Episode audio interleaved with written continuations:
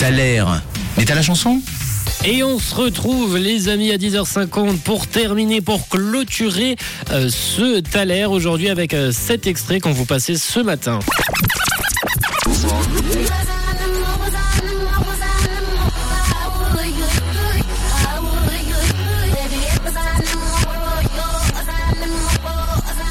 Et vous m'avez envoyé pas mal de propositions sur euh, le WhatsApp euh, de Rouge. Attendez, il faut juste que je retrouve. On a Laetitia, par exemple, qui nous a dit Coucou, comment vas-tu? Est-ce que le l'air de ce matin, c'est pas les euh, Pussycat Dolls? On a également eu la proposition de Maria. Pour toi, ça pourrait être Kylie Minogue. Plein de propositions qui sont arrivées ce matin sur le WhatsApp de Rouge avec également Miley Cyrus qui est revenu plusieurs fois et on a ici euh, un petit message audio qui est arrivé euh, de la part euh, de Tiff qui nous a envoyé son petit message audio. Coucou Tiff, on t'écoute. Hello Alors pour le taler du jour, je pense à Britney Spears et Womanizer.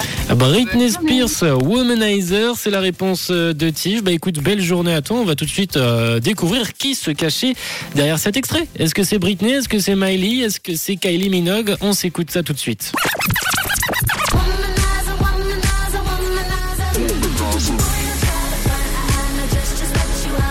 Et vous l'aviez, hein Vous l'aviez pour la plupart. C'était bel et bien Britney Spears avec Womanizer, un des tubes indémodables de Britney Spears.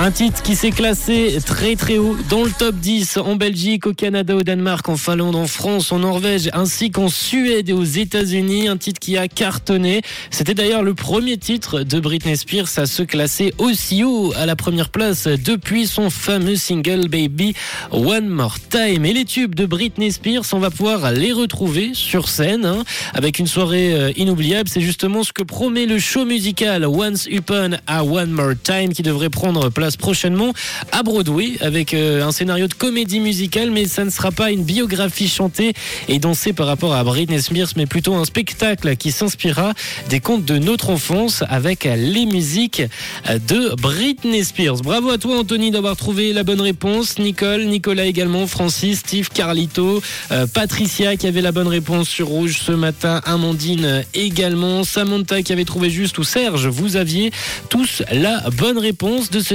Womanizer de Britney Spears et c'est le titre qu'on s'écoute tout de suite sur